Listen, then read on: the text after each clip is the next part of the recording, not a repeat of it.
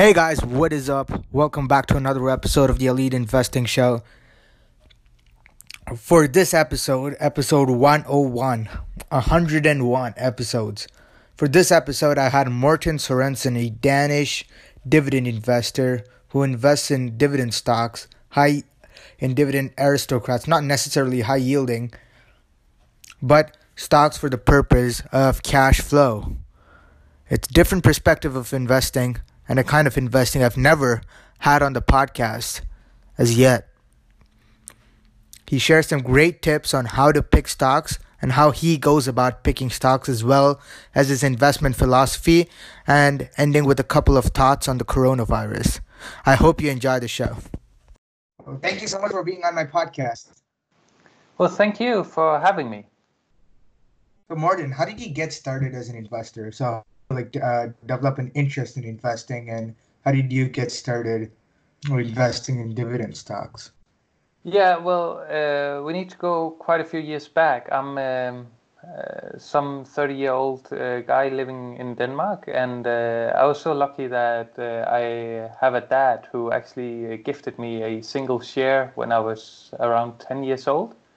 And it was in the largest brewery in, in denmark carlsberg. I don't know if you know it um, I was immediately hooked about the idea. Uh, I owned part of a business, which was really great. And um, it was back then, we did have internet, but you know, it was the early days of the internet. So I had to look up the stock price every morning in the newspaper. Uh, and I was so excited when I woke up. I ran down and found the newspaper and looked up, oh, okay, we went up two points today or something. So I, I did all that before school and after school sometimes i would say like oh man now i made you know a hundred dollars or whatever in total. And uh, yeah that was that was a lot of fun.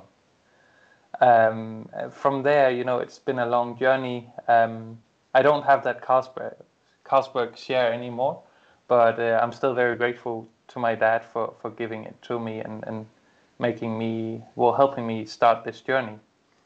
And um, since then you know it, it sort of uh, developed. Um, back then I, I, was just mainly focused on the price. You know, if if I got it for let's say 100 and next day it was 102, that was great. And if the next day it was 104, that was even better. So I was basically just hoping for that number to go up because uh, I was 10 years old. That was more or less what I could comprehend at that time. Um, then I started getting into actually understanding, you know, share price, earning per share, price earning, and understanding that it was more or less like when you go to the grocery store and buying potatoes and you look at the unit price to compare, like what are you getting for your money here?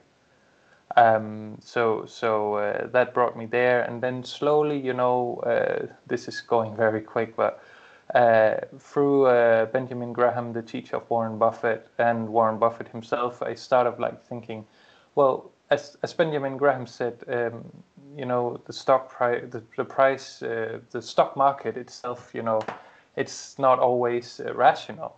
And uh, one day it's very rational, and the next day it's very irrational.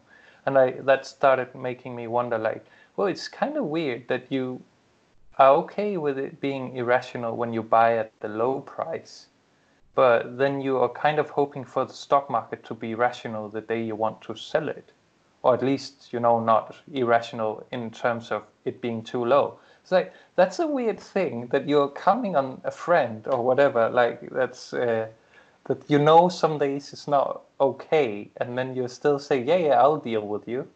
So I started thinking, okay, well, how how do I sort of get away from that. And, and one of the reasons is through dividends, because if you hold a dividend stock forever, you only need to deal with Mr. Market wants, and that's when you buy. You don't basically you don't care whatever the, the price of the stock is after. So so that's one of the big things that got me into dividend investing.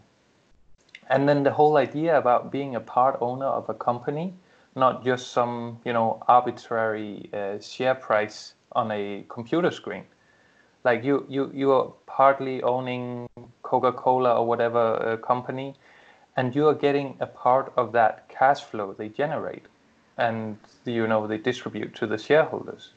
So, so that's really what, what got me into dividend investing. So when did you start like more actively investing into shares? Um, so I was 10 when I got that first year, more or less. And then I think around 15, I would start investing with my own money, still obviously not big sums of money. And then um, still learning. And by 18, I it really took off because uh, that's the uh, legal age in Denmark. So I sort of started having more to say before it was through my my parents, um, and um, then I actually got a job in a bank where I wasn't in the, the, the trading section of the bank, but but obviously when you're in a financial institution, you're closer to that whole thing, and I always wanted to have lunch with, with the guys at the trading floor and like just picking their brain, what's going up today, and and I, I have some great memories from that time. Uh, I had a guy that uh, he'd been there for 20, 30 years, and he he explained a lot of things about price movement with a, simple pencil. Just hold it up, and like the things he could explain, that that was incredible. Um, and then um, back then, I around 19 or 20, I still wasn't too focused on dividends exactly. Uh, actually, I, I, was more, uh, I was still just part of like being an investor. Uh, I knew I didn't want to do day trading, but then again, you know, when you started looking at um, share prices every day, you sort of got a feeling like, okay, this seems like it's out of the range, and I would start, uh, I guess, without knowing, to do swing trading. Uh, and I I was actually kind of su- successful with it. And when I look back at it now, I'm thinking uh, maybe that was not a gift. That was not a gift. Uh, I, because maybe I, it was just luck. Yeah, exactly. And uh, I, I, actually managed to make. Uh, I, I, remember this. This was during 2009 that I was actually making quite good money on on swing trading, and I thought, okay, I got this. And I think I I think I got overconfident about it because uh, eventually, you know, it sort of like died out, and I was like, I realized I couldn't just look at the share price and say, no, no, this will go back up because it was here three months ago. Um, yeah, and from there, uh, you know, still developing the sense of becoming an owner of the company and um, yeah, and that led to, to the dividend investing. So do you still swing trade at all? No, I don't. I don't. I I allocate all my investing uh, funds into uh, dividend stocks and in particular dividend growth stocks. I do have uh, very little that is not dividend growth stocks, but everything I reinvest or whatever I put in my brokerage account is, is today uh, dividend growth stocks. So, how do you go about picking these dividend growth stocks and your dividend stocks? Um, if you're a dividend growth stock investor, you obviously need to find stocks that are growing dividend, the dividend each year. And uh, for me, uh, I found uh, very much inspiration or a lot of inspiration in the dividend aristocrats. That's an index that is tracking. I believe you have to be a member of the S&P 500 to be to be eligible to be a dividend aristocrat, and then you need to have increased your dividend for the last 25 years. Uh, currently, there's 64 aristocrats, and I have a link on my page for a free list of all 64 aristocrats. A lot of my followers love to get it. I update it once a month, and it's uh, it's nice that people like it, and also it's a way for me to keep up to date uh, with what's going on. So yeah, that's definitely something I would check out. Um, it, you, all my dividend investings are not uh, in this dividend aristocrats index because you'd get very um, yeah focused. It's difficult to uh, to get a diversified uh, portfolio with only 64 to choose uh, between, and maybe some of them are not growing that much, or you don't like the fundamentals and so on. Um, but I tend to look at uh, how well it has performed in terms of dividend growth. I tend to look at how uh, how high the current the starting yield is, and then I also uh, incorporate um, the payout ratio, which is based on earnings, and then the cash flow payout ratio, which is based on cash flow. And that's one of the things uh, at least uh, i realize when i talk to a lot of investors if it's on on on social media or in real life that they are very focused on the payout ratio which is good. But uh, sometimes people get surprised when i say you need to remember that the um, dividends are paid with cash and not earnings and it's like well i guess you're right um, yeah, so so that's some of the metrics to to make it short. So when you say you have an index of dividend aristocrats, so does that mean you own like an ETF or do you own the individual companies? Uh, I'm a stock picker. I believe that okay. uh, yeah, you you should have at least that's uh, my strategy. I don't believe in just buying an ETF. Uh, I, I I believe in picking the stocks when they are uh, below average valuation and they have good growth. So some of the um, some of the uh, dividend aristocrats have very low growth. Uh, maybe they grow by one cent per year, which I believe AT&T does. So it's just about uh, less than two percent, and uh, others grow, you know, maybe even less in percentage. So it's uh, yeah, I try to find a good match between still being a stable company and seeing high uh, increase in, in payouts. So, is there like a minimum hurdle rate that you have for the dividend yield?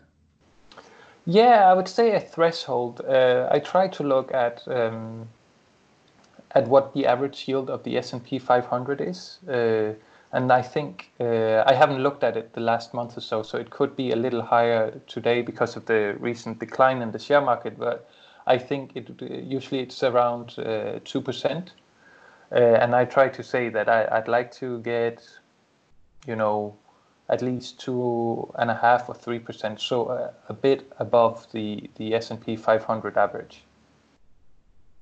So, is there like similarly? Do you have a hurdle rate for the payout ratio and the cash flow payout ratio? Um, not as strict, but obviously, if you see that they are increasing, so, so that's more a case by case basis. If you see that they're increasing the the dividend very slowly, like one cent a year, and you see that every year the payout ratio is has the last five years has gone closer and closer to a hundred, then you're starting thinking, how long is this gonna last? Um, and I'd like to see the the the, the cash flow, uh, the free cash flow coverage, be uh, be be very good. So there's also still room for uh, you know capex, capital expenditure, for them to to grow the business. So I I don't have any set uh, parameters on it. It's more a case by case basis. So, uh, do you have like a maximum for the payout ratio? Like, if it's like above this number, I won't invest. Um, yes and no. no like, I, like I, generalize. Yeah. yeah. Well, I I tend to look very thoroughly when it's above eighty percent, um, but also because earnings, you know, earnings include depreciations and amortizations. So I believe uh, Altria right now uh, has a payout ratio that is far exceeds 100%, uh, but that's due to you know some accounting measures. So I I really try to not have. Um, so I wouldn't just discard a stock if it looks like it has had you know a payout ratio of 30 or 40 for the last five years, and then this year all of a sudden it's 150 it would be something I'd look into and definitely a, a, red flag, but it's not like looking at it and no, next. Yeah, it's true. Is there are there like other metrics that you look at like price to earnings, you know, return on invested capital before you invest in a stock? Yeah, um, like one of uh, the most successful investors of our time, which is not Warren Buffett, but uh, Joel Greenblatt he's uh, famously quoting for saying to buy above average quality companies at below average prices. And you know, there's a lot of leeway in that sentence. What does that even mean? But to me, the way I look at it, above average quality companies are companies that have managed to grow their dividend for extended amount of years. Uh, and below average prices means that you are buying it uh, at a better than normal dividend yield for the for this specific company and or also including uh, valuation metrics like price earning, forward price earnings, price sales, and price book. Uh, what I generally do is that I go to Morningstar, which has a very nice uh, interface, and they show you the average, uh, sorry, the yearly price earning for the last uh, 10 years, and they also show you the five-year average for price earnings, price sales, price book, and price cash flow. Uh, and then I tend to find uh, to calculate the 10 year uh, average myself.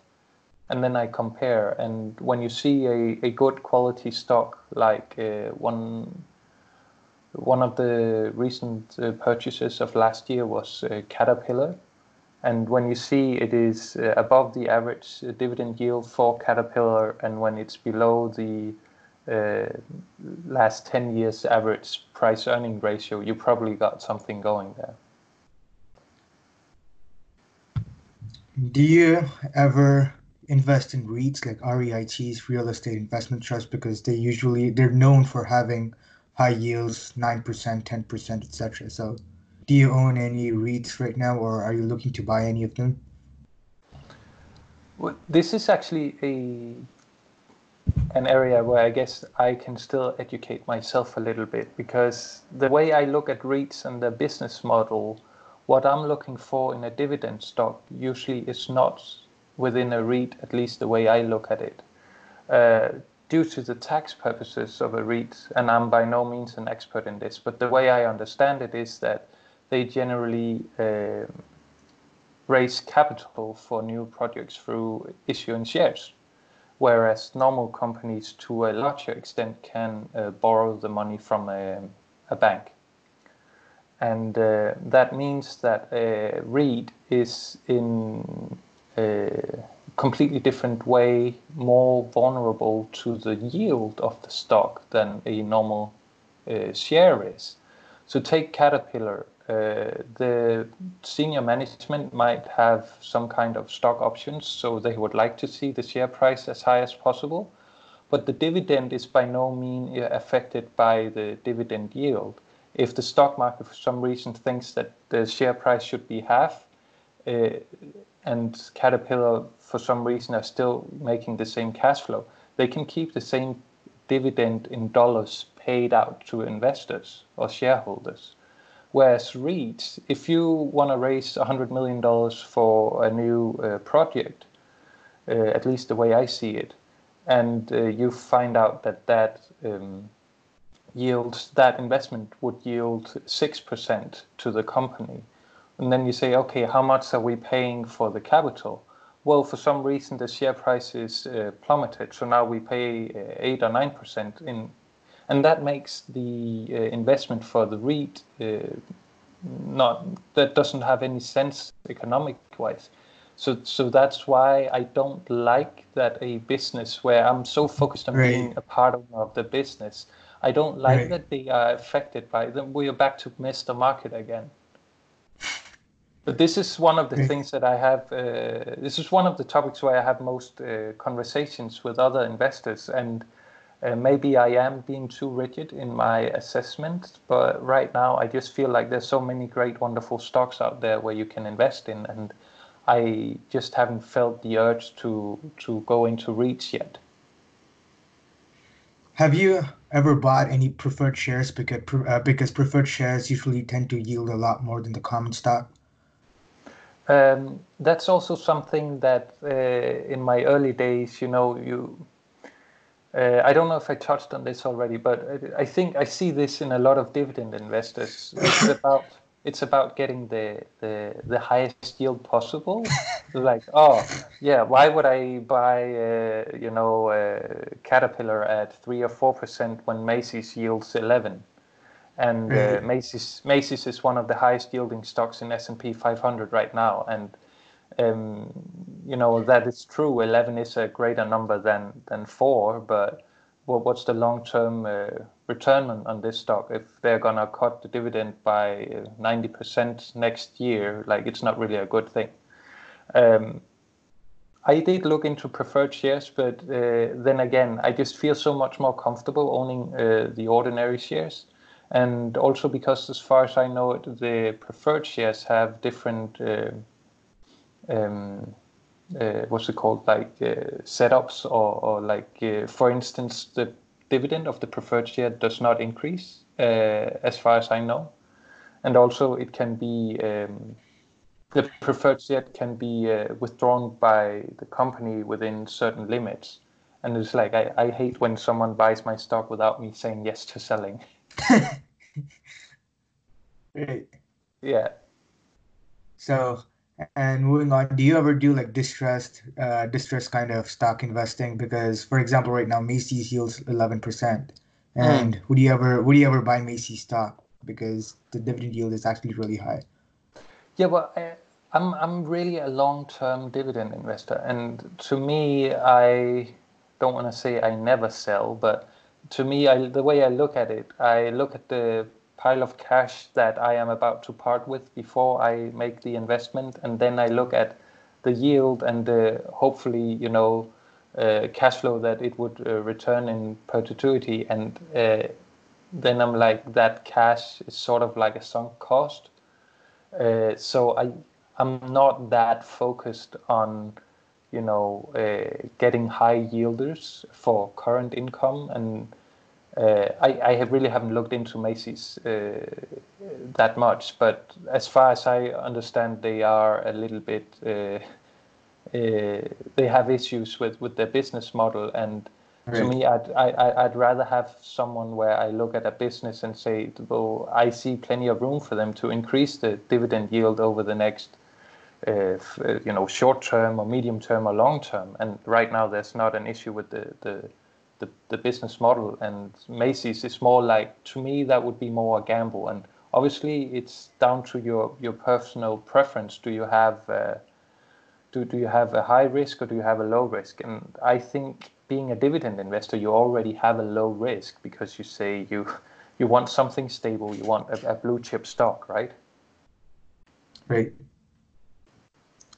What are your favorite dividend stocks right now? Um, as in, you mean uh, what I think is on sale at the moment, or? Yeah, what do you think is yeah. on sale? Uh, you know, it's obviously uh, always very uh, dangerous to to make any financial advice. So this is by no means financial advice, but I can say it's from not. a personal from a personal standpoint, uh, I think that Walgreens is, uh, you know, very undervalued at the moment. Uh, that's one of the that's probably the one the top of my list. Uh, what else? I just recently opened a small position in Cisco uh, at uh, forty dollars. Lots of people been, lots. Sorry. Yeah, lots of people I know have been buying Cisco. Yeah, it, it's it's they were a little uh, the, the latest financial they, they did a very low dividend increase but i still think on average uh, the last few years they look like to be very much on track. So moving on what, you, what is your take on the entire coronavirus issue that, uh, that's going on right now? You know the last week the federal reserve cut rates as well. So what is your opinion on it yeah, I saw they cut the, the, the, the, rates, and then it was like it had a 20 minute impact or something on the market. And it's uh, I I didn't see the, the the presentation. If I don't know if they directly mentioned Corona or not, but if it was a a result of Corona, I think it's just madness. Like you have so low interest rates and like it to me it seems like uh, we are just so many people are so afraid of having a recession, and to me, it's right. part of the normal economic cycle. And I don't want a recession per se, but you you you can't keep it away forever. And I uh, I. Uh, yeah, I don't want to be an expert on this either, but but I was very surprised to see the cut. But then again, uh, what what did it help? Nothing, basically. Do you think we're gonna be headed for a larger crash, or do you think it's gonna, you know, cool down a little? Oh, that's so tough. Like I, I try not to. that's the million dollar question. yeah. Well, then again, I'm I'm a uh, I'm a um, a long term investor, and uh, I don't remember. I think it was Peter Lynch who said that he uh, spends 15 minutes a year looking at economic numbers. Like he doesn't really care where the economy goes. He cares about the individual stock, the individual business. Are they still making money? And yes, uh, taking Coca-Cola again. Okay, they would maybe see some impact on it, but is this going to be the end of the world? And for a large extent, it is never going to be the end of the world. Uh, so I, right. I try to have uh, the focus on the long term and see this as a buying opportunity. And again, if right. I see a yield I like, if I see uh, a valuation I like, then I buy into the stock and you know keep it for the long term. Right. And you know, just out of curiosity, since you're in Denmark, I want to ask you. You know, in Denmark, apparently, for taking out a mortgage, you get paid to take out a mortgage, and you get paid to take out a loan. So what do you think of that, and how do you think that's going to affect Denmark, like personally? Yeah, that's that's a very uh, peculiar situation right now. Uh, in Denmark, you can get a 30-year fixed rate for 0.5 percent, and if yeah. you want to have a refinancing, I think all the way up to five or ten years, it's going to be a gross uh, negative interest rate that is before fees and other things. So most people do still pay a little, but at the other end, the bondholder is actually paying to uh, lend out money, and that is peculiar in a lot of senses. um, I actually did some um, research on it uh, or some math on it uh, some time ago, where if I bought a stock like AT&T, which was uh, uh, I think five or six percent at the time I did the calculation in yield. Uh, and I said that I would pay interest only for 10 years, and I assumed that the interest that the yield of um, the yield of AT&T would stay the same through those 10 years, and then I'd reinvest the dividends. After 10 years, the, the, the when I needed to start uh, paying down the mortgage, the cash flow from that position would be able to uh, pay off the loan, which is crazy. Uh, obviously, there's a lot of risk in it. You shouldn't, you shouldn't, you know, put uh, a few hundred thousand dollars worth in one stock, uh, especially not if you finance it. But it was just really, really weird to to see that. Huh, if I assume that this stock will yield five percent for the next ten years, I can, in thirty years, I can have all these AT and T stocks for free. Um, but uh, I mean, it, yeah, it is like, it is crazy no, to it's think. Free money. It. Yeah, almost. All right. Thank you so much for being on my podcast. Well, you're welcome. It was uh, great, and um, take care. You too.